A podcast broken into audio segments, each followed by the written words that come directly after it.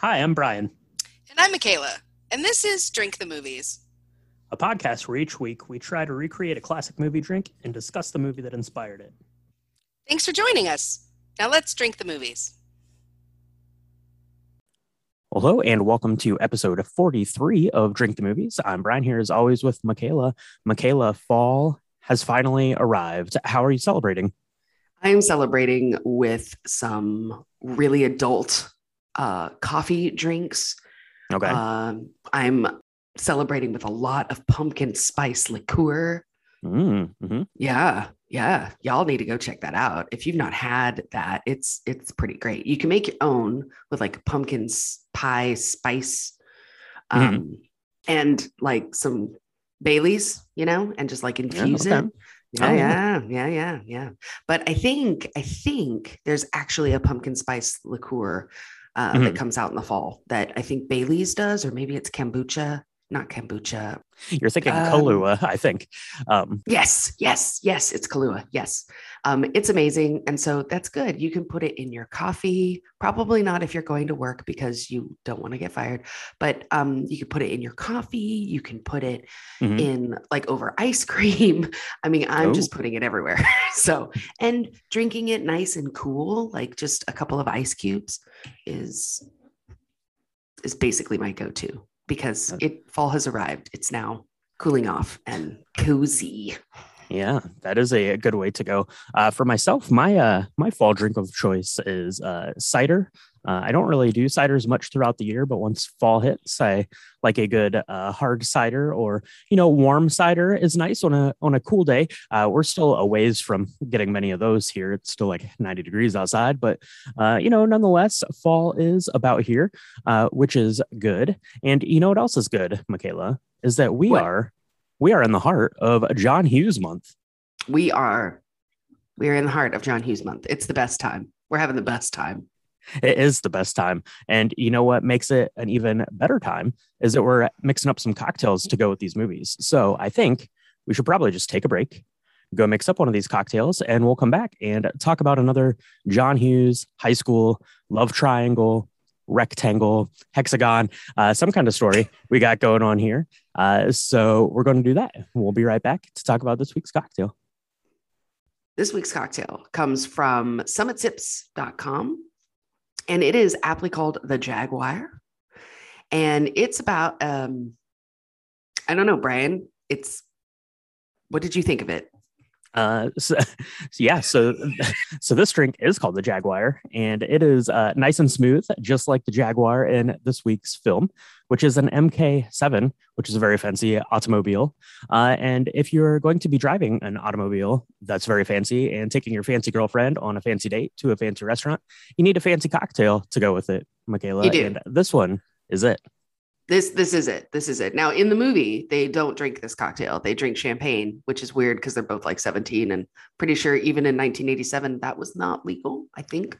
Um, I think the legal drinking age at least was 18. So don't know how they got away with that. But yes, I had no idea that it was actually the MK7. So I'm really impressed that you Mhm. knew what what the name of that vehicle was. Well, the Um, in- the internet knew. I didn't. I didn't really know, but the internet knew. Okay, well, there we go. Honesty, it's a good policy. So right. Um, this cocktail is um, brings out one of our favorites lately. We got some we we have some green chartreuse in there and a new ag- ingredient, um, Torani Amer.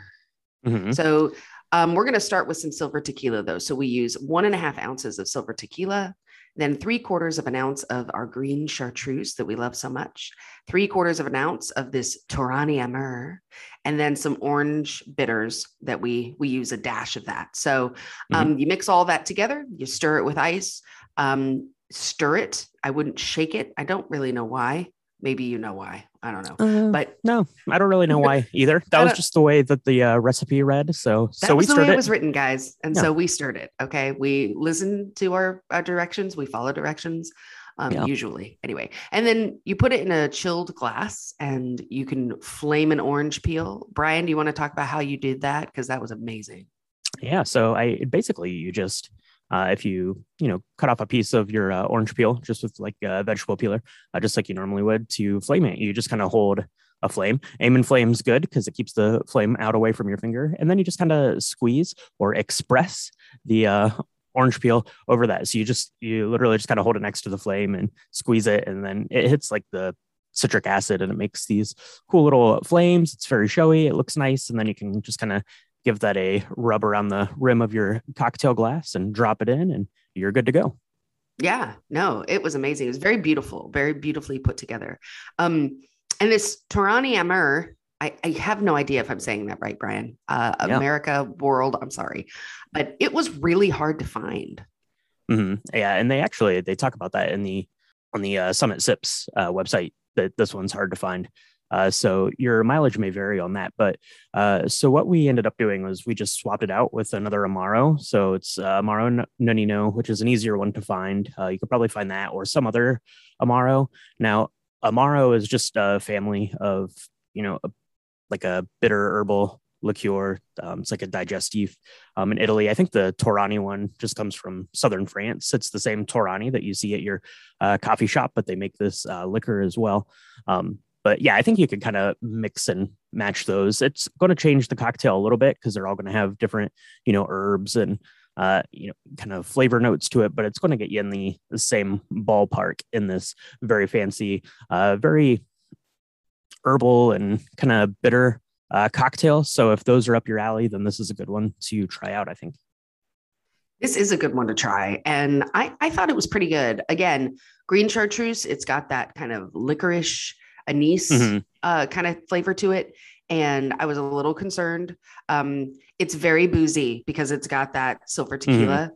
Um, yeah. But I, I really liked it. And I felt very, um, you feel very posh. It's kind of a, a green, it's got a green tinge. It's not quite, quite the, you know, British racing green that you would think a Jaguar would be, but it was mm. nice. Mm. And, um, but it's kind of, it, it was kind of neat because it had this, it was sweet. Um, and mm-hmm. the, but it wasn't too sweet. I don't know how to really explain it. The Torani I'd never had before. So I really think that that kind of blended this tequila. You got that kind of spiky flavor in the tequila and mm-hmm. it meshed really well with the with the chartreuse because it wasn't super licoricey. Like if you're into licorice, you're probably going to want to mess with the amounts to get it more licoricey because I'm not mm-hmm. a huge licorice fan and I thought this was great and it was it's actually one that really grew on me so I I've I've revisited it a couple of times. yeah, that's right. And it's worth revisiting. Like you said, it has kind of that it's like that kind of sweet taste that you get from tequila, uh, you know, just the agave there. But yeah, it balances out really well. Um, and it's like you said, it's very fancy. Um, it's a it's a good cocktail, so definitely give this one a try, um, and let us know what you think about it. But now that we have these made up, Michaela, we better take a break because we have some kind of wonderful to talk about. We do. We have a very pissed off John Hughes who was like, I is he less? He's less now, but we're he's less we're pissed. Gonna, but we're going to talk about all that uh, as soon as we come back to talk about this week's movie, Some Kind of Wonderful. Spoiler warning for Some Kind of Wonderful. If you've not yet seen this film, you need to press pause and go watch it because it's amazing. Number one. And number two, if you've not seen this film, I'm not really all that surprised because unless you're a true John Hughes fan like myself, you watched Pretty in Pink and The Breakfast Club and called it a day. Okay. If you'll recall, John Hughes was really pissed because he did not like the ending that he had to redo for Pretty in Pink. So he made this beautiful concoction of a film the next year with the same director and he fixed everything because it is, in my opinion, so much better. Uh, yeah, uh, it it is a very similar similar tale. They came out one year apart, so this was released in 1987. And if you want to watch it, you can do that on Paramount Plus if you happen to have a subscription to that. And like you said, this is round number two for John Hughes, the writer, and Howard Deutch, the director. And this one stars Eric Stoltz, Mary Stuart Masterson, and Lea Thompson. Oh, and a few others that are also amazing. But yeah, we'll get into it Yeah, and some others that are also amazing. So uh, this one starts off like any good John Hughes film with some music going on. You see a uh, young lady there playing the drums very passionately, and you'll see uh, a guy who is Eric Stoltz. Uh, he's our main character here, and he's kind of at the uh, I guess the car like oil change gas station uh, kind of place. He's working, um, and then he's you know walking down uh, these railroad tracks, um, and it cuts to uh, our you know one of our other leads, uh, Lea Thompson. She's just there uh, making out with her boyfriend, and you're kind of getting this pan around for these kind of three, four characters. Exactly. Now, this film actually doesn't take place in Chicago like a lot of John Hughes films are meant to. Um, this film actually takes place outside of Los Angeles, but it was filmed in the same filming locations. So when you see Eric Stoltz walk down the the train tracks at a coming train, he's actually walking Mhm. down the same tracks that you saw in the opening sequence of Pretty in Pink. Believe it or not. Yeah. Well, well, there you go. Uh, you know, just uh, revisiting these uh, iconic uh, John Hughes locations, I guess. But yeah, he's walking down the tracks playing chicken with this train. Just kind of casually steps out in front. Uh, that's not that's not good, kids. Uh, don't do that at home. Uh, don't play around on train tracks. But that's where he's going, and he's walking over to uh, this girl's house. Uh, her name is Amanda Jones, and we see her. We see her boyfriend. He's just kind of leaving the house, uh, and uh, you know, Keith Eric Stoltz's character, he gets there kind of right at the right at the tail end of this to see her boyfriend leaving. Uh, you get the feeling that uh, this is the the object of Keith's affection. This girl. Yeah, yeah. Well, and she doesn't live in like a really nice house, but uh, her boyfriend, whose name is Harvey, played by Craig Sheffer, he is jumping in this really nice uh, convertible, black convertible sports car. And so you get the Mhm. feeling that he has money. She might not, but he certainly does. And so Keith is kind of, yeah, looking longingly at uh, this exchange and this goodbye uh, from afar before Yeah, he yeah. goes into his own house, right? yeah, that's right. He's kind of watching her. He's looking down because he's just coming from work and he sees like his hands are all, you know, grease covered from working at this uh, gas station and things. He, uh, he sees Amanda over there. Like you said, she likes this guy with the nice car. Uh, he knows that he's probably not in his same league. So that's kind of setting up this uh, dynamic. Uh, for what's going on, but yeah, he goes home. Uh, he gets there. His dad's there, uh, looking over you know college uh, applications and brochures and all that good stuff. And about every time we see his dad, that's exactly what he's doing because his dad really wants Keith to go to college. He's going to be the first kid in the family to go to college, uh, and that'll be great. Uh, you know, get him get him ahead. But you know, Keith's not all that interested in that. He's just uh, living life in high school, and you know, couldn't be bothered with Right. all that. Yeah. Well, he he's interested in art. Like Keith is kind of one of those guys who um doesn't fit in with the crowd and everybody, you know, that that everybody would think, right? So his dad doesn't really have any sense of who his son is and we see that pretty early on because his dad's like, you know, we're you got to pick a business school and he's like I don't want to even his counselor, uh, his school counselor is trying to tell his dad, you know, he really is interested in more of like arts and maybe looking at art schools. And his dad's not even interested to see if he's any good at art. Um, he's like, nope, he's gonna, he's got a good head for business. I, I just know it. And so um, that's a bit of a dynamic there, um, which we learn more Mhm. about in kind of the next scene. Um, you know, the family dynamic at Keith's house is actually pretty great. So both of his parents really love him. Uh, he has a teenage sister who goes to high school with him, probably a sophomore or something, and she, she and him don't get along. They kind of are antagonistic, but um, you see that they have a, a y- much younger daughter or much younger little sister. She's probably ten, and she's actually uh, plays it's Cameron. Candace Cameron Bure, I think I, I hope I said that name right. She was Yeah. DJ in Full House, um, but she's there as well. And so you do see a scene where they're having dinner, and of course they're kind of all antagonizing each other, but they're having dinner for with them together, right? Um, the next day at school, Keith uh, is uh, the opening scene is amazing. So the song um, "I Go Crazy When I'm Without You." Uh, is playing, is blaring through the the windows of this old Mini Cooper as Yeah. they drive uh, someone is driving the car you don't know who it is yet but someone's driving the car like a maniac through the car parking lot and um, and then you see this really cool scoop up um, kind of uh, from the floor up of this total amazing BA looking tomboy that we later learn is named Watts. We never Mhm. actually learn Watts's first name. I'm pretty sure that's her last name. Um, played by Mary Stuart Masterson. It's amazing. And she Yeah. is driving this car like a bat at hell. It's awesome.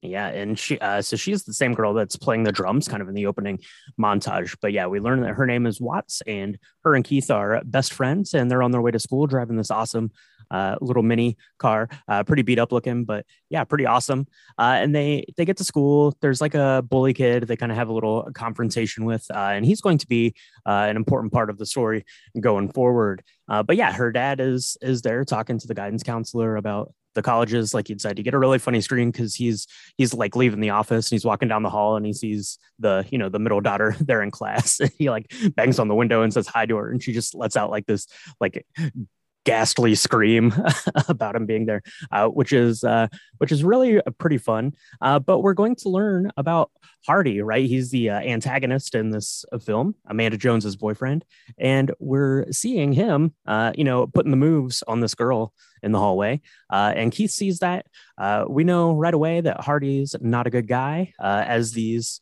you know, boyfriends uh, on the outs tend to be in these uh, John Hughes high school uh, love triangle movies. Yeah.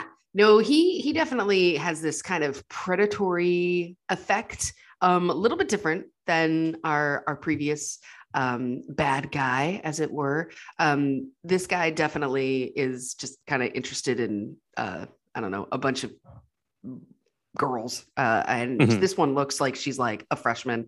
It's it's it's it's kind of gross, but um, there's a scene Yeah. where you know, Keith is watching this kind of unfold in a hallway where there were lockers. I don't know if there are lockers in high school anymore. I don't know if we need them, but um, Amanda Jones kind of sees this exchange, and Hardy has to kind of talk his way out of it. And he has a way of really gaslighting. I guess that's the right word of of talking to someone and being like trying to compliment them, but also insult them at the same time. So he is trying to explain to Amanda Jones, like, "Hey, I, I'm not what you saw was not what you saw. Um, why would I do that? How can you be so pretty and also so incredibly insecure at the same time? I mean, he's just the worst. And Amanda Jones uh, kind of knows that this is who Hardy is, that he's not a good guy, Mhm. but you know, he manages to weasel his way out of this one and she doesn't break up with him. They don't, they, they kind of end the fight with him saying, I'm going to pull the car around and I'm going to pick you up. And Yeah. Keith is watching this and she notices that Keith sees her and he kind of gives her um, kind of a Yeah, kind of a little uh, knowing salute, and she sees that Yeah. she's kind of kind of not really too flustered about it, but I think you know she just doesn't want eyes on the situation because yeah, her and Hardy have this kind of mutually beneficial relationship that we're going to learn a little bit more about right now. So after school, Keith's at his job at the garage, and uh, Watts is there, and they're talking. Uh, he asks her about Amanda, and she says, uh, you know, she lives in our sector, which I think kind of means that you know that she's kind of the same, you know, eh, relative uh, socioeconomic uh, family, Mhm. uh, but she runs with the rich and the beautiful because Amanda Jones is a very attractive young lady. So she has this boyfriend Hardy. Uh, he's one of the popular kids, one of the rich kids. So she, so he kind of elevates her up into that uh, status. So he gets the the you know the popular pretty girlfriend. She gets to run in this uh, good social circle, and you know that's kind of setting up you know how how this relationship's you know working out and why she puts up with Hardy acting the way that he does. But about this time, Hardy and Amanda pull in in that uh, black convertible that we had seen earlier. Because yeah, like we said, Keith works at this gas station, uh, you know, car garage kind of place. Uh, so of course Hardy's going to uh, honk his horn and make Keith come out and you know put gas in his car, check his oil, you know all that all that kind of stuff that I guess you would do if you were a jerk. So Right. Yeah, no, it's not a good exchange. Um, you know, Watts is kind of incredulous that Keith is interested in Amanda Jones and asking about Amanda Jones. She's like, seriously? Like, well, are you interested in her? What's going on? And Keith kind of brushes it off. but you can tell that Watts is like kind of hurt by him even asking about her. Um, Mhm. But yeah, there's this exchange. Hardy notices that Keith is looking at uh, Amanda Jones a lot at school, and this is his way of confronting him. And he says, "Hey, you know, keep your hands off my property." And of course, Amanda Jones is like, "What? Why would you say that?" But he's like, "Shut up!" You know, he's just he's not a nice guy. Um, Mhm. and she tries to apologize to Keith, but Keith gets it in the end because he steals the guy's dipstick. Um, so that's going to be amazing in about three days' time when there's oil all over the inside of that uh, engine. So, um, you know, they end up kind of leaving the scene at this point because but you learn a little bit about Keith that he's not confrontational, right? We've seen a couple of instances like with the kind of this bully kid at the beginning um, when they're walking into school. Like he's not going, he's not afraid of somebody, but he's not going to antagonize a situation. Mhm. Um, and so, you know, he's just going to get his in a very quiet way in the end by, you know, letting Hardy talk a bunch of crap and then steal his dipstick. So, yeah, exactly. So uh, I don't, I don't really know who won round one there. Uh, kind of, a, kind of a standoff. They both took their their own victories, I guess. But uh, next day, Hardy is uh, dr- dropping Amanda off at uh, off at school. At, uh, the girls are all there playing tennis. I think it's just kind of like a like a gym class kind of thing. Uh, for some reason, Keith is just up in the uh, stands, just watching her walk in, uh, kind of like a creeper. Uh, but that's okay. But she gets there. Uh, she's late. She gets a little confrontation from the the phys ed teacher there at class wants to know why she needed to go off campus and not stay at school with this boy. Uh, Amanda Jones says that they just needed to talk, and she's like, "Well, you could have talked at school, so I don't believe you at all." Uh, and you're now you get detention for this week, morning morning detention. morning detention. And so Keith gets very excited because he's like, "Oh my gosh, I can probably get detention myself and figure and and then I'll get to see Amanda and talk to her."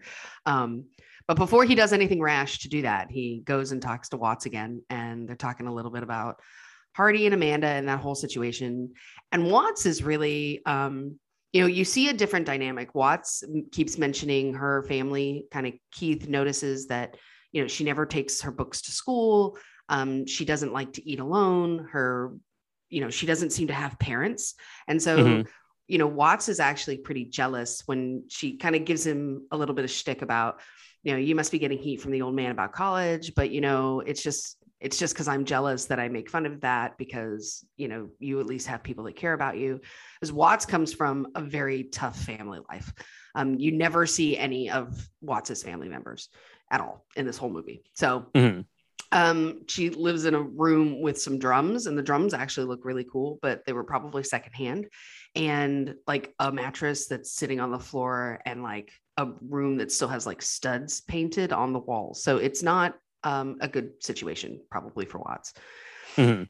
And uh, so, but she's not having much patience uh, talking about Keith's kind of infatuation around Amanda. And Keith, you know, says, Well, you don't understand that. You've never been in love before. And Watts is like, I've been in love before. You don't know everything about me. I mean, we're best friends, but you there's things that you don't know.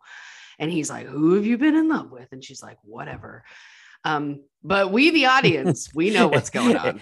it's it's you, you dummy, and he and he is kind of a dummy, right? Because because he thinks he's going to uh, get this uh, morning detention time with Amanda, but he doesn't. He sets off like the school alarm, so he'll get sent to detention. He does. He gets there the next day, but of course she's not there. She's uh, talked her way out of it by uh, flirting with the principal, which is not something uh, that's good by any means. Yeah. But but yeah, he gets he gets he gets to detention like that bully from earlier uh, is there and the bully is amazing. He's played by elias koteas i think is how you pronounce his name um, and he's awesome.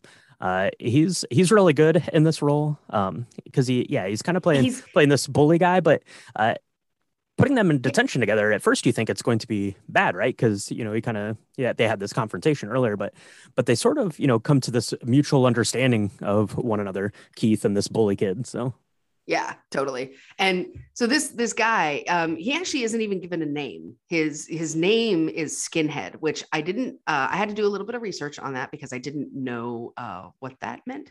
Mhm. uh, in in in like the context of today, right? Um, so that's that. They, he's not given a name, but he has all of his friends I guess is a is a loose term, with him in detention. And so like there's a dude who's ripping apart books for fun. There's a guy who's like, I don't know, uh, shaving with a knife. Um, it's a very scary kind of Yeah. 1980s Yeah, it ver- situation, right? It very, it very much, it very much looks like a prison right. because right. because because also something we did in like the 70s and 80s when we had these high school movies, we had actors that were like 28 years old playing these kids. So Oh yeah. so yeah. so these are these are all very adult looking, uh, you know, uh, criminally minded, uh, potentially uh, kids here in this detention. So Sure, sure. Uh, yeah. So, so meanwhile, so the relationship between this gentleman, um, uh, kind of the bully guy, and Keith is kind of growing over time. They're kind of they're they're sitting in detention. Keith is there's a couple of scenes where Keith is sketching in an artist's book and of course his friend is sitting next to him like carving uh it, it- it- a knife into the top of the desk to like draw a picture. And so they both kind of are admiring their artwork. And in the meantime watts is having her own kind of crisis of, of self uh, Yeah. in the the girls locker room.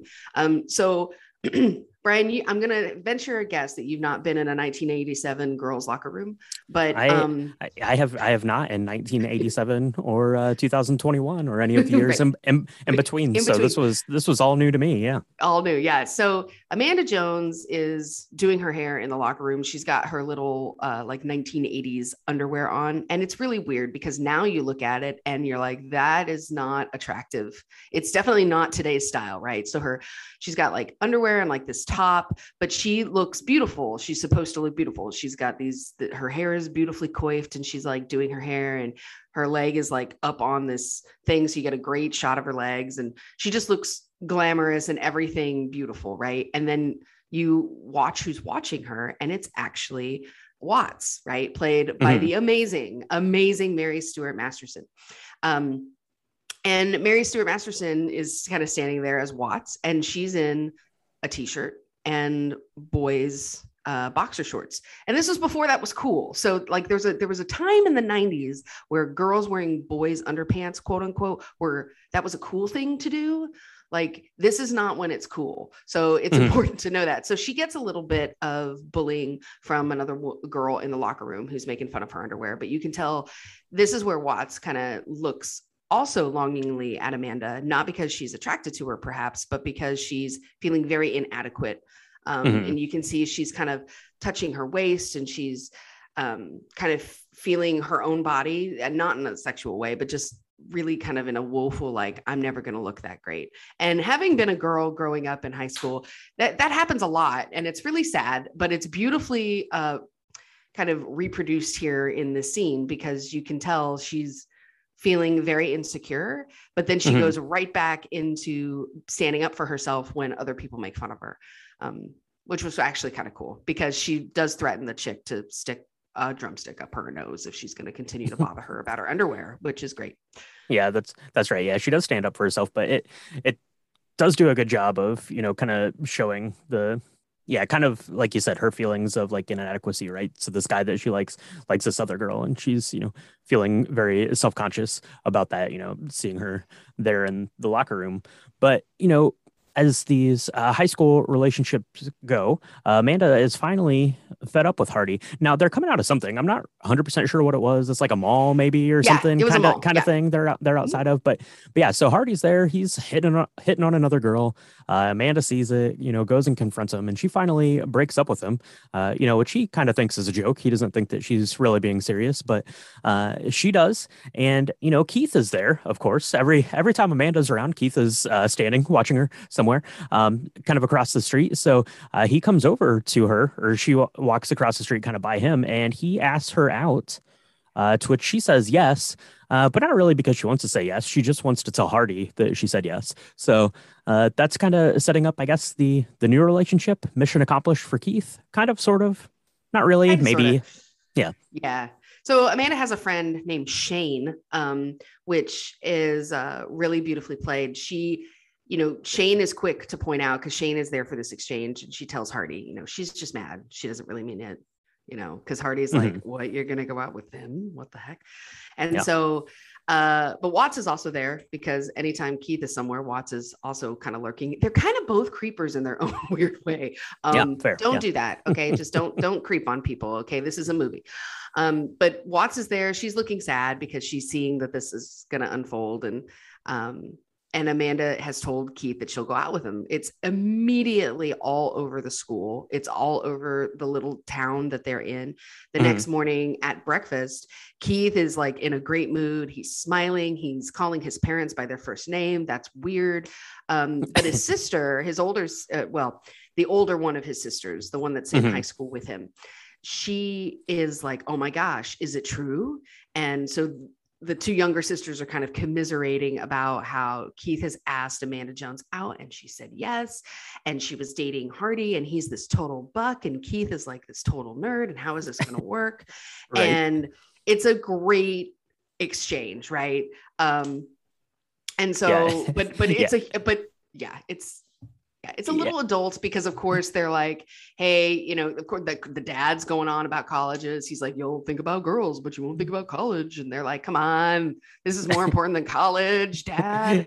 Yeah, Amanda Jones is a conquest that only a few people are going to be able to say that they've had an experience with. Anybody can get into college, and it's it's kind of funny. It's it's yeah great. it's, it's uh yeah it's it's pretty funny his, his sister is really funny uh the younger sister is really funny too because uh, she makes like these very like mature like comments like like way above her age. Um it's but it's really fun. And yeah this is news has spread all around because he gets to school uh you know people are congratulating him. He gets to detention. The bully kid is there and he's like hey i heard uh heard you're uh, dating amanda jones. Good job. You give him like a like a handshake. Um it yeah it's it's pretty fun. Uh, but not everyone is uh you know having fun like you said because uh watts not having fun. Uh, you know Yeah. keith keith her love interest now is dating this girl that she doesn't think she can compete with. Uh so what's her best plan of action? She needs to try to make keith jealous. Maybe that'll help him see the light. So she's hanging out with this other kid. His name's ray. His name is Ray, and Ray is kind of a strange uh, guy, um, but he's Yeah. incredibly attracted to Watts, and it's not in a it's not good. Um, he's like just standing really close to her, and he's talking to her, and they are um, he he's he's kind of a he's kind of a caveman of 1987 um, because he's like asking her all these questions and she's like ray this is 1987 do you know that a girl can be anything she wants to be? And then ray's like yeah my mom's a plumber. Like so keith has decided that he wants to give amanda jones a ride yeah like home home from school since they live in the same sector, right? But Keith doesn't have a car, so he needs to borrow Watts's car. So he's got this idea that she will just let him drive her vehicle, and that would be fine. And normally, I think that would be fine, but Watts is not happy with Keith because Keith is obsessed with Amanda Jones and she is obsessed with Keith. So when Keith comes to like ask her, she lets Ray, um, who's been like macking on her for a little bit, uh, like mac on her more, but like Yeah. in a physical way. So like Ray is playing with her hair and like I don't know, kind of on her shoulder. And Mhm. Keith is kind of put off, like not put off by it, but he's like, "What's this? This is weird." And she's like, "Oh, Keith, what's up? What's going on?" Mhm. And Keith says, Hey, can I borrow your car? And she's like, Sure, fine. Yeah, no, it's no big deal. Well, Keith tries to um, start the car and um, it won't start because it's out of gas. So this plan kind of falls apart, which is a problem because Amanda Jones apparently really need to get needed to get home. She was going to go home with her best friend Shane. Um, Shane is one of the rich and beautiful people. She keeps talking every scene Shane is in. She's talking about going to Chile or Macau or Bermuda or Aspen. Like she's a world traveler. Her parents own half of the city of Los Angeles, I guess. And she drives this really cute little Suzuki convertible. Mhm. And she was going to go home with Shane. Well, she decides not to go home with Shane. Although Shane and her are kind of in this argument around the whole date, Keith date situation, because Shane's like, you can't be serious about letting, about going out with Keith. You don't like him. And she's like, well, I didn't, I don't like him, but like, I don't want to use him that way. And Shane's like, well, you're going to have a brand new boyfriend then. And that's weird because you don't even like this guy. And, um, but that, kind of gets interrupted because Keith now wants to take Amanda Jones home. Anyway, Mhm. doesn't happen. Car doesn't start. Uh, Keith ends up leaving the keys in the car without even telling Watts like what's going on with the car. Not a nice friend move. That's Not- that's a D a- move. People don't do that. Okay. Not a good, Um, not a good friend move, but to her credit, Shane does have kind of a good friend move because she drives by and sees that they're stuck there, so she offers them a ride, right? So uh, they get in. Keith's Keith's in the back, Amanda's up front, and uh, Shane, yeah, like you said, she's yeah, kind of you know giving her an elbow in the ribs, saying like, "Now's your chance. Uh, why don't you go ahead and tell him that this was." Basically, just a joke, and you don't really want to date. You know, it's better to do this now, nip it in the bud. Let's do it. And you know, she's trying to prompt uh, Amanda Jones to do this, but Amanda never does. Um, so, but you know, they get dropped off, um, and then it, it kind of cuts over, and you know, Watts is in her car. Car won't start. So Ray, you know, the uh, the uh, guy that was you know just there, you know, trying to um, help make uh, Keith jealous, there is like pushing the car, uh, which is which is uh, pretty funny. Yeah, and it's played. Uh, so this this guy who plays Ray is, I think his name is Scott Coffey. Um, he is amazing. He was in Shag. He was in uh, a bunch of other '80s films. He was in Satisfaction, which is one of the first films with Julia Roberts in it. Um, Justine Bateman is in it as well. Um, he is like this really sweet character actor. I love him so much. And so he plays Ray really beautifully. And he's like, you better give me your phone number after this as he's like pushing this mini cooper now granted it's a mini cooper it's tiny it's a tiny vehicle but it's going uphill and it's hot outside and so she's like yeah don't count on it buddy like it's crazy um Yeah, exactly. So, so all, all of these uh, relationships, imagined or not, are are not off to the best start. Uh, but you know, Keith is still really into Amanda, even though she doesn't seem to be that into him. So uh, we kind of go. I guess I guess it's the next day at school or after school or something, and Keith's in like the art room at school, uh, working on this painting, uh, which we don't get to see because kind of you know it's we're seeing like the back of the painting. He's working on it, Mhm. and while he's doing that, Hardy comes in and confronts him. Uh, to to kind of offer a a quote unquote peace treaty, uh, which really isn't a real thing because he wants Keith to get out of the way so he can start dating Amanda again. But kind of the the crux of this is he invites him to a party, and you know that it's a setup. Keith knows it's a setup, kind of, sort of. Um, it- but yeah, you don't you don't you don't feel good about this party. You know nothing good is going to come of him yeah uh, being invited to this guy's party. And hardy does the same thing that he does every time. He's like do you have an inferiority complex or something? Like chill it's fine. Are you nervous? Are you okay? And keith is like i'm really fine.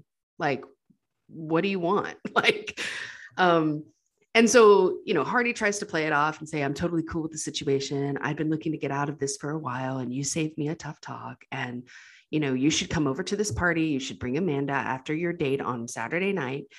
And keith's like yeah um okay well i i don't trust you. I don't believe anything that you're saying but i'll talk to amanda and we'll see about that. And then of course hardy kind of tries to smile and say it wouldn't be the weirdest thing if we became friends. And keith's like yes it would. It would be the weirdest thing ever. And so uh it Yes, it absolutely would for sure.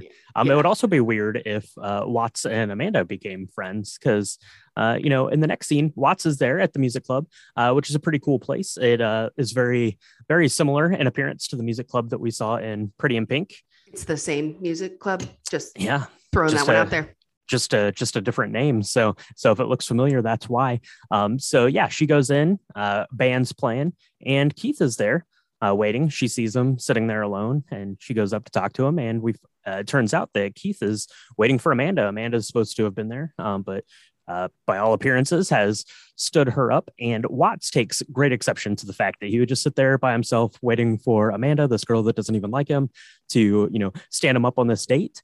And uh, she is going to give it to him, and it's pretty great and good for you, Watts. So yeah this is something that this is something that Ducky should have done in Pretty in Pink, but didn't. So Right. So in this case, in this moment, it's definitely a better film because she kind of comes out and she's like, look, you know, you're driving me crazy. I'm driving you crazy. Like, I don't think we need to spend this much time together. And at first, you're watching it and you're like, is it because she just can't watch this anymore? Like, she's because he's she's like, you're totally deluding yourself. You're being a fool. I'm not going to sit here and watch it. Um, and then she kind of really gives it to him where she's like, the only thing I care about is my drums and me and you. And I, I can't, I, you're, this is hard. This is too hard for me to watch. Mm. And Keith is like, really really blind and and kind of dumb about it and he's like i just don't understand what's going on and so she ends up giving it to him you know laying it all out and then kind of walking up into the middle of the crowd of dancers um and it's uh i think it's Chynna Phillips who's singing the uh, the song on the on the stage and she's got this mm-hmm. big 80s hair and it's very it's very 1987. It's very cool. Um, yep. But Keith is, you can tell he's kind of sucker punched, right? Um, or, you know, he feels bad about what's going on. He doesn't really understand why she's mad at him um, and why she's, you know, kind of leaving him to kind of handle this on his own. He's like, it's, this is, you know, but she keeps saying this is just a joke. It's not real. Like, I, I don't understand. Why would you think that Amanda would even be here? This is not her thing. Is there a new world order? Like she has these right. really, she has these really great lines. I love it so much. Um, yeah. Yeah. Anyway. Yeah. Yeah. Exactly. And it, it kind of ends with her. Uh, she's like, do you or would you miss hanging out with me at all like she's just so fed up with it at this point um but we we kind of find out why amanda's not really that into Keith, because uh, kind of into the next day um, in gym, Amanda keeps having these uh, problems in gym because Hardy just busts into the girls' locker room and they're having a conversation, and he basically lays it out. Um, and it's kind of the kind of the similar thing. He's like, if you don't date me and you want to date Keith, then you can say goodbye to being popular and hanging out with the cool kids. So you're gonna have to decide, right? Do you want to do you want to be popular uh, and cool, or do you want to uh, you know keep up this uh, charade with dating Keith and not me. Uh, and you know the uh, the phys ed teacher comes in and she's like, "Who are you?" And he's like, "He's like, I don't need to tell you who I am." And then she she presses. He's like, "He's like, I'm Hardy. Whatever. Now get out of here. Leave me alone because I'm talking to Amanda." And uh, the gym teacher is pretty great. So yeah, she throws his butt right on out of there. Um, and then she's like, Amanda, can we have a little talk, please? Because she's probably going to be like, what the heck are you doing with that jerk person. Yeah. Anyway, um, but yeah, Amanda's kind of done with Hardy. Like, uh, she, you know, the the further away um, in toxic relationships, and I, I def, I'm not a psychiatrist, I'm not a therapist, but I definitely believe that this was a toxic relationship for her. Um, yeah. The further she gets away from it, the more she sees that he is just the worst, and he's not good. He's not a good person. He's not good for her, and all of these things that she kind of felt um, would get her by. Like, yeah, he's not nice, but I have really nice friends and um, they let me borrow really beautiful, expensive jewelry. Like Shane let her borrow these beautiful earrings, these diamond mm-hmm. earrings. Um, you know, she's started, you see, she's starting to wrestle with that and like, it's not worth it. And so she actually throws a ring that he gave her after he cheated on her with someone else. She throws a ring at him and is like, get out of, get out of the locker room. Yep. And yeah, uh, but you know, he's right. Um, as gross as it is, like she leaves the locker room to go talk to her friends, Shane, and Shane completely ignores her. Yeah. Yeah. They just they just act like she's not even there. Like they don't even acknowledge that she's trying to talk to them or anything. Uh, you know, kind of on the school grounds here. Um, and we get a you know a good shot of Keith's sister. He she's over there talking with her own friends. Um, you know, she's saying, "Oh, my my brother's dating Amanda Jones. Uh, now now my family's in with the popular kids. They're right. like all like all of the girls, like, right? Like the freshman or sophomore age girls are looking over at like Hardy and his friends, and, and they're like, "You can't go over and sit with them, or else you would be." And she's like, "No, I just I want to hang out with my friends because you're my friends." Um, but eventually, you know, eventually she gets up the courage and she goes over and kind of sits at the table like behind Hardy, um, you know, to to try to look cool and fit in. Um, but the important bit here is that she overhears Hardy talking to his pals about how he'd invited Keith and Amanda to this party, and it's basically a setup for Keith to go and get beat down, and you know that's going to be the end of that story. Um, and to his sister's credit, she runs straight home and tells him because even though they have been fighting and bickering this whole time, she's still a sister and doesn't want to see her uh, brother get beaten up by this guy. So, yeah, no it's it's an awesome scene because the whole time like she's goes into his room without permission. He ends up like throwing her out of his room. She's like oh you beat me up. Like they're totally antagonistic but when push comes to shove man she's still his sister. And um it really like his family unit's pretty great um in that way. So of course he goes she goes home. She knocks on the door uh which she never does. And um she says you know hey i overheard this. It's totally true um, but one one piece of of of kind of evidence that she presents or that Keith kind of gleans from this is that Amanda knows about this that Amanda's mm. in on this gig that you know Hardy they're going to go to Hardy's party and then Keith is going to get beaten up um, and Amanda does not know Amanda she I mean if any any indication she's telling Hardy like leave me alone I don't want to talk to you. So she does not she I don't think she's even aware that she's been invited to this party. Um so she's kind of innocent in in this piece of it. But Keith has to make some decisions right? And he's mm-hmm. feeling very lonely and he's very sad. And so who does he go to? But his best friend Watts because mm-hmm. that's who's been there his whole life. Um so he goes to see Watts, and we see that's the first and only time we really see Watts's house. Um, and so, yeah, her room is not great. She's in kind of this um, v- very, I don't, I, it's not even a, mm, don't even know how to explain it without it sounding, it's not even a trailer. It's like a, it's a room in a house that's like sitting on cinder blocks. And you see her, she's playing drums. Um, and she's got a stereo that she's kind of playing with because she's practicing and um, and she's really good and it's worth noting mary stuart masterson actually playing the drums she, uh, she filled uh, fulfilled one of her dreams of learning to play from like an oh. amazing drummer whose name i do not know because i'm not i'm not i'm not good at this job so uh, but she did it and she's really playing so he comes to visit her and um, she's totally sweaty like their house doesn't have air conditioning clearly and so she's like what you know she's t- kind of toweling herself off after practicing her drums and she's like what what are you what are you doing here and he tells her you know uh, the the the sitch right and says hey mm-hmm. you were right it is all a joke um, they're gonna pound me if i go and do this and but i still think i'm gonna do it and of course watts is like why why yeah. why and he's like i'm not afraid of hardy. And um, i just i i want to stand up to him and they kind of end up laying together on her bed. And um not like cuddling but like just laying down and he's like i don't mm. know what i'd do without you and i'm really sorry i hurt your feelings i'm sorry that i haven't been hanging out with you. Um and he's and then he says it's the best line of the movie in my opinion. He says you only hurt the ones you love and she said well when are you going to beat the shit out of amanda jones? So because she knows he's he's really still pining after this girl. Um yeah. but yeah, she's exactly, exactly. heartbroken about it.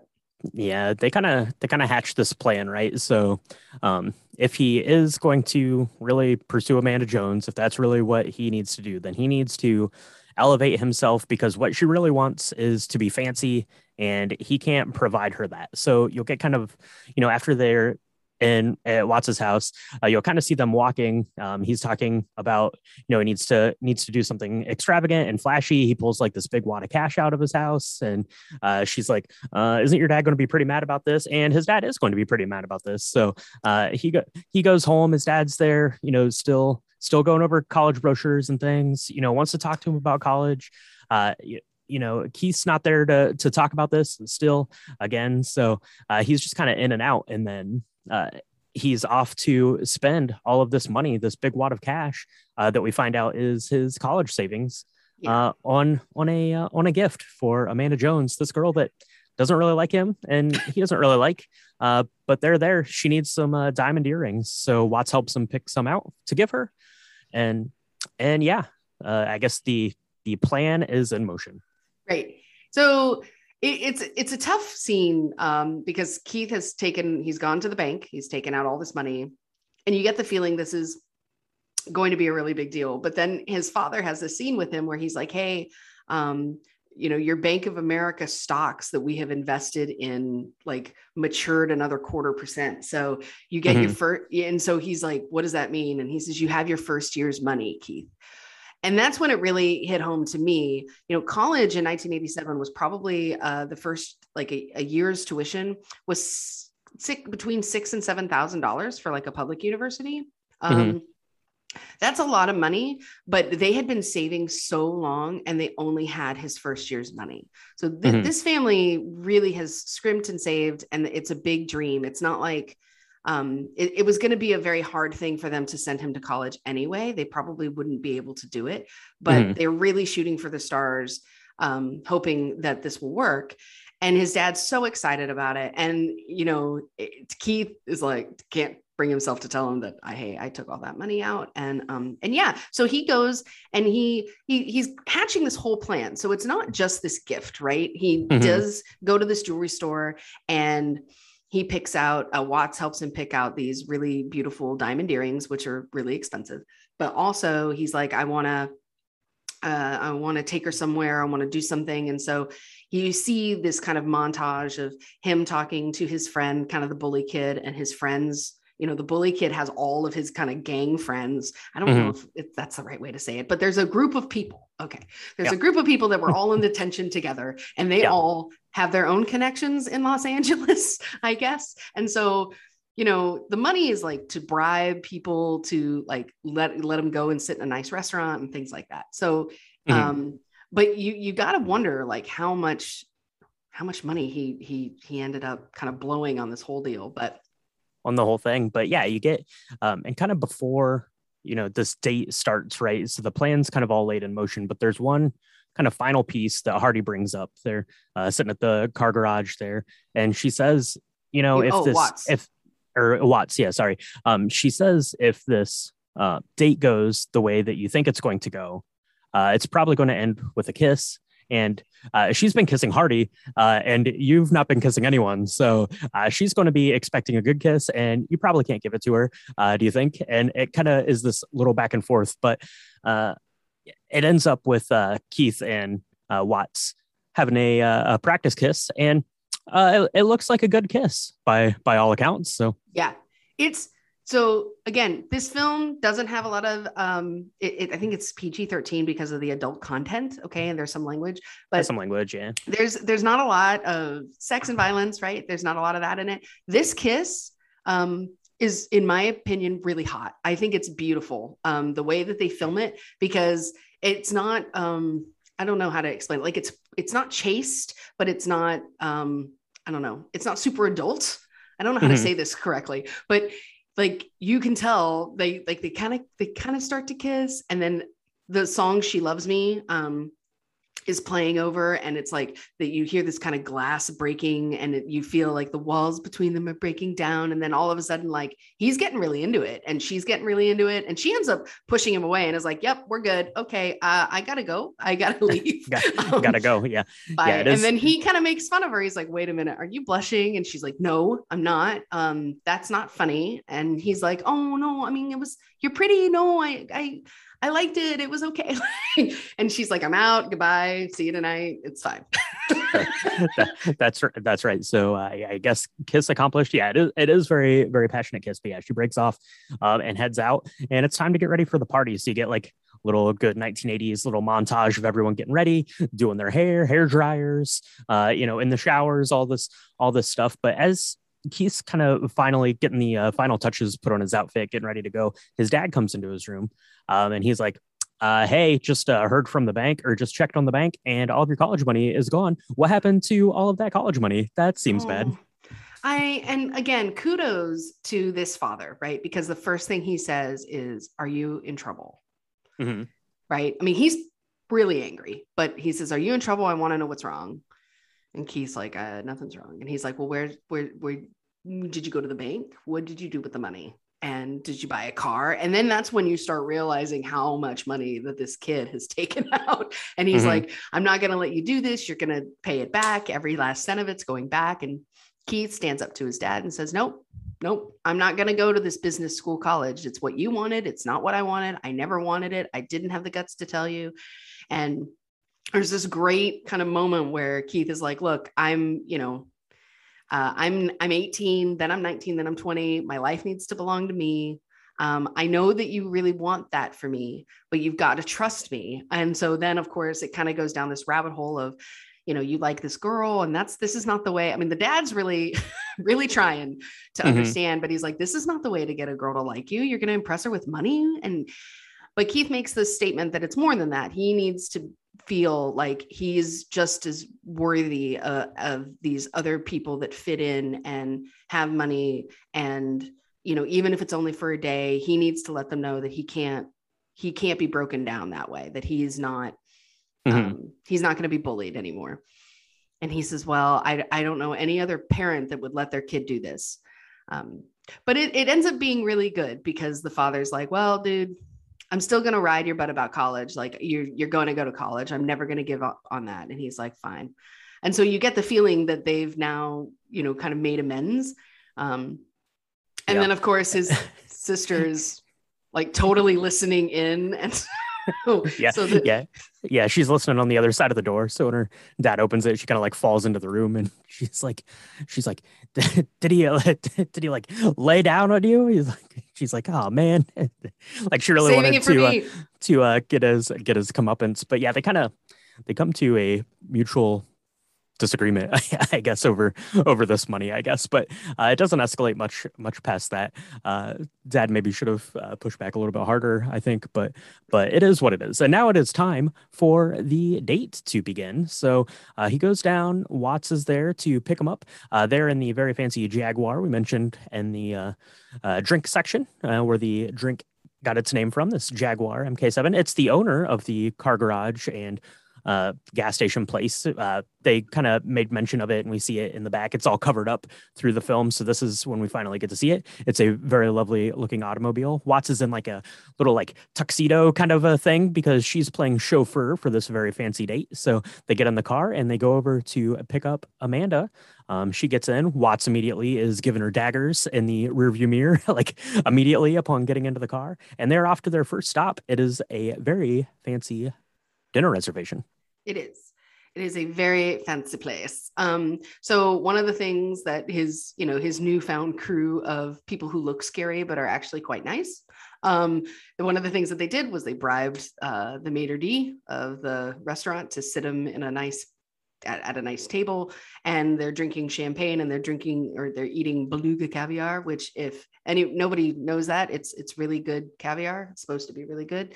Um, I don't even know if you they make it anymore, but It's very expensive. it's very it's very very expensive it's like $500 an ounce and that was like in 1987 i mean Yeah. it's it's it's basically gold that they're eating um or little tiny diamonds so um so it's it's interesting um because she, amanda jones you know she's like what is this? Is it alive? Like she's never seen this before.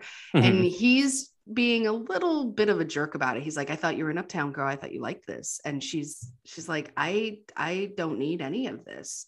And so they have kind of this weird argument um and so she almost she almost walks out. She's like i i don't need any of this. And he's like fine. Let's just let's move on pretend i'm dead and then she kind of laughs um but it's weird because he he's still treating her as if she is in on this big joke Mhm. and she's Yep. not and so it's this weird dynamic because they never really talk about it um, until kind of the end of the date but Mhm. she she's like why are you why we don't need to be doing all this and he's like oh yeah we do yeah we do and you know why and she's like i don't i have no idea what you're talking about so yeah.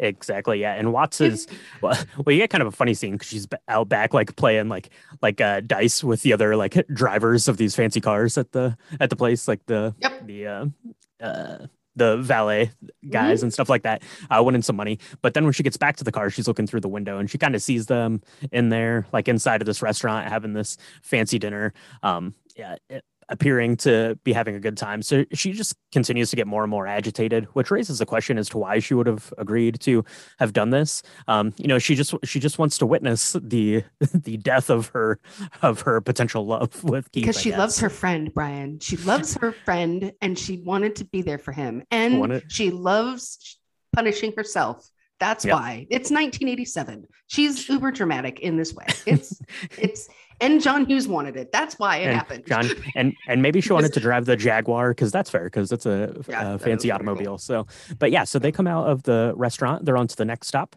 They're into an art museum, and you'll see the the bully kid there. He opens the door and you know introduces him to like the uh, night guard. Uh, Who's his dad? It's so funny. It's like Yeah. this guy looks like a total scary creature. Like this is a person. This is back when neck tattoos weren't a thing. But I totally expect like if it was re if it was this was ever redone, don't ever remake this movie. But if it was ever redone, you'd have like a dude with like a teardrop and a neck tattoo, right? mhm, and his yeah. dad he's talking to his dad and his dad's like man if you get me in trouble in this and i get i get fired because you let these kids come in here and he's like pop it's fine. We're just it'd be cool. It's fine. It's fine. We're just gonna they're they're art kids man. They're just gonna look at art. And so of course amanda jones is like i'm not an art kid. Why are we here? What is Yeah. this? Yeah, that's right. And and you finally do get a little bit of a, a conversation between the two of them because Keith says that he is an art kid. He loves going to the art museum because he loves art um, and going there and being there. And he feels like that's a place where he belongs. So they're kind of walking through this art museum and they finally get to kind of this last exhibit. And we get to see the painting that he was working on earlier in the film. And it's a painting of Amanda Jones. So she's a little taken aback by that. Uh, so that's that's a pretty good move, I guess, on Keith's part there. yeah yeah it's a really cool scene So every every so i don't know i don't know i i always thought every girl wanted a painting of them maybe that's not true uh, Uh, because I- every girl is not the same. But I was like, man, he must really love her. Yeah. He spent hours painting her face on a canvas. on, on a canvas. Nobody wants a painting of them by me because I would be terrible at that, and that would immediately end the date for sure. But uh, if you're a good painter, definitely definitely do that. That's a pro move. Um, and then the kind of last of the moves here on this date. Uh, before they go to the party, is they've uh, commandeered this big kind of amphitheater uh, sort of thing. There's nothing going on there, so it's just the just the two of them, and then you know Watts, of course, you kind of looking on from from up top on this uh, amphitheater. It's kind of cut into the uh, earth there, but uh, they're having this little conversation about uh, about their uh, quote unquote relationship or not real relationship, and they're kind of coming to an understanding about you know where each of them stand, and uh, it ends with him giving her those very fancy diamond earrings, uh, which leads to a kiss, which I guess is is good if you're going to spend all that money on something. So uh, Brian is not a fan of this part, but this it is a really interesting dynamic here because at first she's like, you know, I I don't like being alone. I don't I don't deal well with being alone.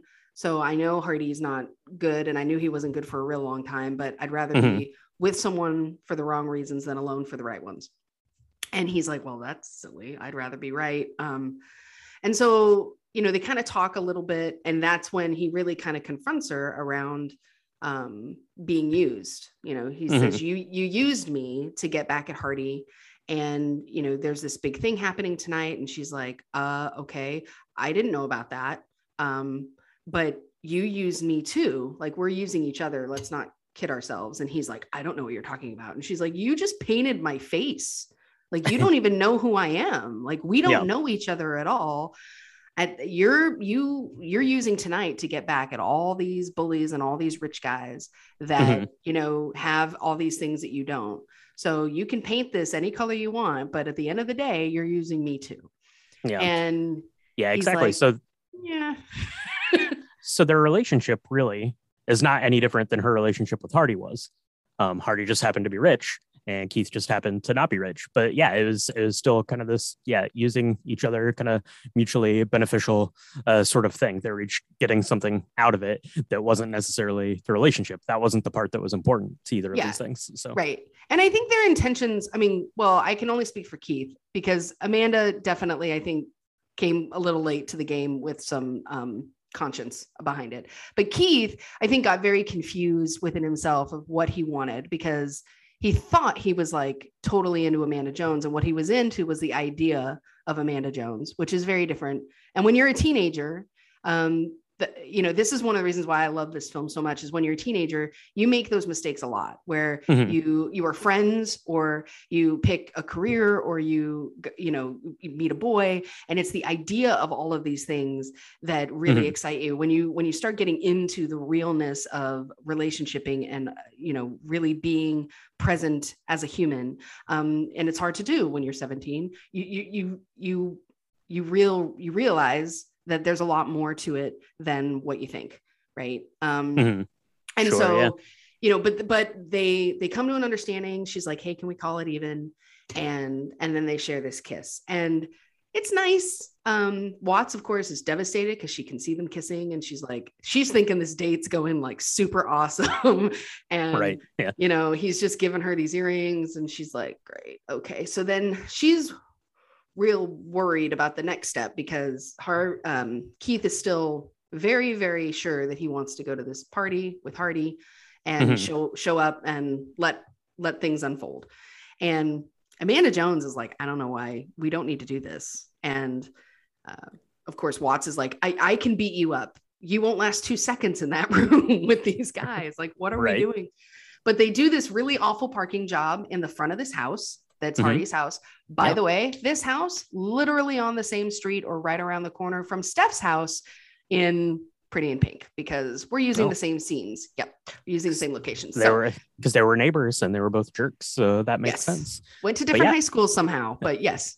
yeah, well, that's that's that's uh that's not important. But yeah, so they get to this they get to this party. They go inside, and it's very clear almost immediately uh, what the plan was for this party. And like they walk in, and Hardy's like, "Hey, you're here. Great, go beat him up." And uh, and, and Keith, to his credit, he's like, he's like, if you want to beat me up, he's like, we can go outside and you can beat me up out there. Why are you sending?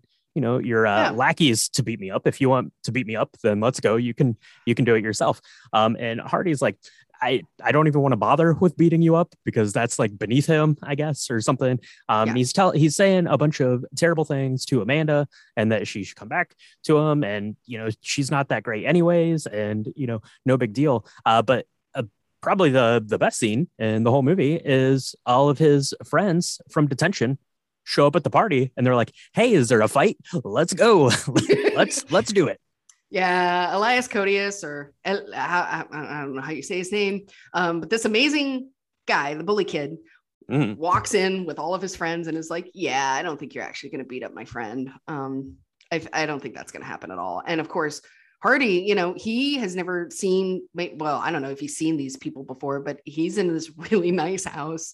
His parents are gone; they're like in Europe or something, and so they're like, "We're gonna, we're gonna mess up this whole house. Like, we're gonna, it's gonna be amazing. This is gonna, we're gonna turn this party into a historical fact," is what they say Yeah, and you know that keith's like no no no let's not let's not beat anybody up it's you know we can't do anything to hardy that he's not already done to himself like so hardy kind of gets his comeuppance um, he gets embarrassed in front of all his friends and then he you know and of course because he's a slime ball he backs down and he's like it was a joke this was a joke it's over like there's no need for you guys to beat me up or ruin my house you know and um that's fine for everybody else except for Amanda Jones because he's been horrible to her. Um, he says some really awful things uh, about her and her body and her innocence, and it's just gross. So she slaps him twice.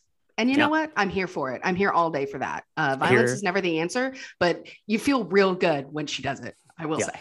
uh, you kind of wish she gave him a third slap, but yeah, that's how that's how the uh, the party ends. So uh, you know, Keith didn't get beat up, and uh, Amanda, you know, gets gets her uh, revenge on uh, Hardy there. So that's all good. And so they leave, and they have kind of one last little conversation about how uh this this was fun. This this relationship was was good. We both kind of got what we wanted out of it but uh probably best that we don't really carry on with this thing right? We both came at it we both came at it from the wrong direction. Um it's it's probably not going to work out. It's probably in our best interest to at least take some some time to figure out who we are and what we really want before we Right. we go do that. Um Yeah. but but uh but keith sees what he really wants uh because she's decided Yeah. to just walk home and leave this very fancy car uh behind um and and uh, and and keith keith sees what he wants so he's gonna finally make a good decision, I guess, and go after it. So Right. Yeah, they're coming out of the party, they're holding hands, and he sees Watts kind of standing there because she had said, you know, hey, I'm gonna, I'll be right here if you need me. Mhm. And and of course she was. And then he realizes um, there's like a flashback of all these scenes where she's been there the whole time and he's not. And he kind of stops holding Amanda Jones's hand. Amanda Jones is seeing what's happening. She's like, oh, okay. And then um, as she and him kind of say goodnight at the end of the night, she's like, you know, I I'm I'm gonna be right. Um, I know I, you know, at the beginning of the night, she was like, I'd rather be with someone for the wrong reasons. But now she's like, I'm gonna I, I- I think this is going to be really good, me being on my own for a little while. And then she takes off the earrings and she gives them to Keith and she's like, uh, I have a good night. and so she, you know, there's this great exchange between Watts and Amanda Jones. Uh, Watts says, you know, hey, I'm really sorry if I misjudged you. Um, and then uh, she's upset. So she's like, I'm going to walk home. So she starts walking while they kind of have their thing. So she's like, I don't know, it makes it look like she's like a mile away already. I don't Right? really think that that. I mean, optical illusions, right? It's a cinematic Yeah. moment because, of course, Yeah, all, all of the houses in the neighborhood disappear because she's just walking out into the abyss. Into the abyss, and you know, Keith is running after her for like ten seconds, and she doesn't hear him, and she's really upset, and she's got these shimmering tears and this darkness, right? But then mm-hmm. he he you know scoops her up, gives her a big kiss. And of course, he's like, "I'm. I didn't know. Why didn't you tell me?" And she's like, "Well, you're stupid. I always knew you were stupid. like, yeah, you never asked me, Yeah. so I never told you." Uh, and also, also, she did tell him. So, she did. She really kind of did. but yeah, Um, and she and she gets the she gets the earrings, um, and she, and he's like, "Here, you can have these," and he's like, "You probably picked these out for yourself in the first place," and she's like, "Well, I was hoping." So, uh, Yeah. so yeah, so uh, all is well that ends well, as as they say, as they as they walk off into the misty moonlight of Southern California. Uh, still just leaving the Jaguar there. I should probably go get that um, off the curb, which is where they left it. Um, but yeah, Probably. roll, And then, of course, the best version of I Can't Help Falling in Love or Fools Rush In, the, the best version of that is like overlaid uh, at the end Yeah. with the, you know, the credits. It's this Irish or Scottish. I'm going to get in so much trouble with my husband because they're probably English. I don't know. Some band from another country other than the United States with a cool accent is singing that song and it's amazing. Um, Yeah.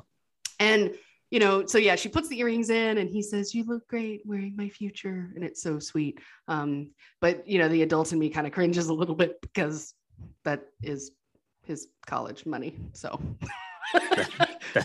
That's right. Yeah, absolutely. So, uh, roll credits. That is the end of some kind of wonderful and the end of Keith's and Watts's love story. Uh, so yeah, so I guess everyone ended up where they probably needed to be um, in in the first place. So that's good. So Michaela, you John Hughes fan, uh, you often have told me in the last three weeks that this is your favorite of the John Hughes films. Uh, and if that is true, then tell everyone about your experience with this movie. okay. So I probably first saw this in like 1989, 1990. So I was a kid. Um, you know, Watts's character is I, I often say it's my she's my spirit animal. It's amazing. I, she drives a mini. I didn't even realize she drove a mini until after I drove my mini. Mhm, um, mhm. but the fact that she she's a total tomboy she you know uh, in fact some people call her names because she looks she's got shorter haircut so she kind of looks like a boy and I, I really liked um i always liked that this movie kind of shook up gender norms um, because like the locker scene where they, they make fun of her wearing quote unquote boys underpants and it's like well Mhm. that's silly. Like it's underpants whatever.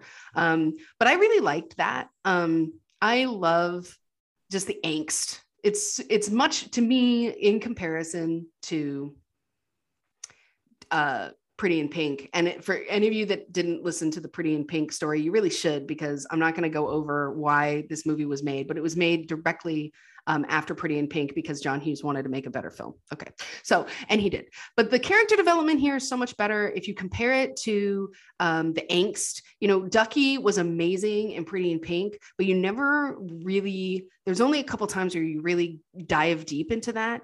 In this mm-hmm. one, we kind of soak in this angst for all the characters, right? You learn much more about Amanda Jones's character than you ever had really about Blaine. You you know, you learn more about where Watts's family dynamics is and why it's so different, and their friendship is um, much more nurtured around, around you know cinematically than mm-hmm. just saying we're friends and he you know she worships him. You know, it's it's a little bit different. Um, I just love this film. The soundtrack is amazing. It's very late 80s. Um, I think that it it does it does just um I don't know. The acting is different, the writing is different. They're two different films, but this one I really like. I just love Watts's character.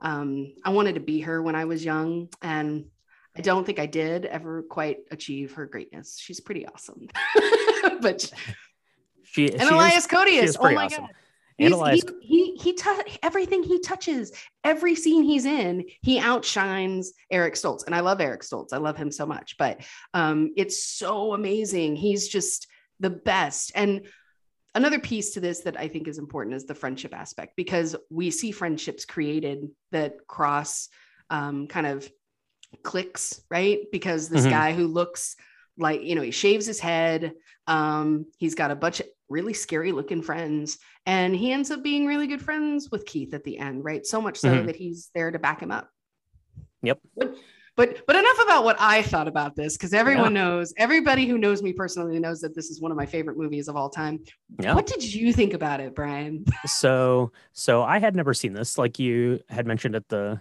kind of the top this was this was one of the more like overshadowed of the John Hughes movies. Um, and yeah, it is very similar in construct to Pretty in Pink, which we just talked about last week. Um, I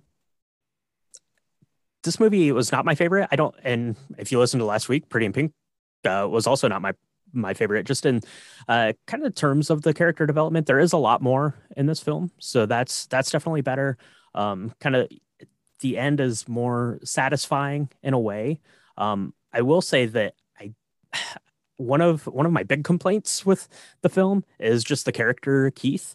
Um, I did not find him likable in any sort of sense at all. So I had trouble kind of connecting with like his growth because I, I, don't I don't know that like he really grew. Everyone else kind of grew around him a little mm-hmm. bit. Yeah. Um, but yeah, I I just I just could not like latch on to liking Keith and you know, uh, just the way that uh, his relationship dynamics with everyone worked with it, with his dad, with Amanda, with um, Watts, uh, you know, kind of kind of that whole thing. Uh, Mary Stuart Masterson is excellent. Elias Koteas was probably the highlight of the movie for me. He's exceptional um, in it. Um, but so overall, I think that the acting in Pretty in Pink was a little bit uh, better. Um, you know, character wise, I, I liked them a little bit better, maybe even though the the story wasn't as fulfilling. So um, I would rate them, you know, kind of kind of comparable. You know, some a little a little ahead here, a little behind there, but uh, pretty similar to me. Uh, but yeah, it is is a fun watch. These movies are fun. The dialogue is really great as they are in John Hughes films. Um, you know, Watts's dialogue in particular is really fantastic, and her as a character um, in the way that it looks. It's just a, a 1980s high school uh, romance kind of thing, uh, which is always fun to check out. And it's even more fun if you have a Jaguar cocktail while you're doing it. So if you make yourself up a Jaguar cocktail, uh, let us know. We want to see pictures of it and how you liked it. And you can tag us on our Instagram and Twitter. Is at Drink the Movies and on Facebook.com slash Drink the Movies. And you can find the recipe for that on our website, which is www.drinkthemovies.com. Um, and if you have ever seen some kind of wonderful and you think it's the greatest John Hughes film, or you think it's uh, not that great or just okay, or if you've never seen it or you've never even heard of it, uh, which is how I was going into this week, uh, let us know that too on all of those places. And after you let us know, how you liked Some Kind of Wonderful, let us know how much you like us. Michaela, where should they do that? Yeah, if you want to dive into our narcissism, uh, you can find us on Apple Podcasts, Spotify, or anywhere where Anchor podcasts are distributed. If you like us so much that you want to hear us every week, even a couple of times a week, you should subscribe because we will be there for it. Um, we're there all day, twice a week. Twice a week. And um, if you want to, we would love it if you'd leave a five star review because it really helps us get Drink the Movies out there. Um, those kind of ratings are important when we uh, when people go search for us and stuff. So, uh, yeah, please do it. Yeah, we would love do it. And Michaela, I would love another one of these Jaguar cocktails. And you can keep telling me how much you love Some Kind of Wonderful. Okay, well, I think I, I'm going to stop telling you how much I love it now that you've seen it. Um, a lot of people haven't seen this film, uh, and so you know if you've come this far and you've not listened, if you've not watched it, please do yourself a favor and go watch it because it really is great. I think it's great. It is. Yeah. It is. Yeah. Um, but yes, I'm way ahead of you. I've got the chartreuse ready. I've got the uh, I don't know noni, the Amer noni. Yeah. Ready? Let's let's do it. Let's make another round. Let's do another one. So we'll mix one of those up and we will pick out our uh, final John Hughes film for next week. And we will catch everyone next time on Drink. Drink The the, Movies. movies.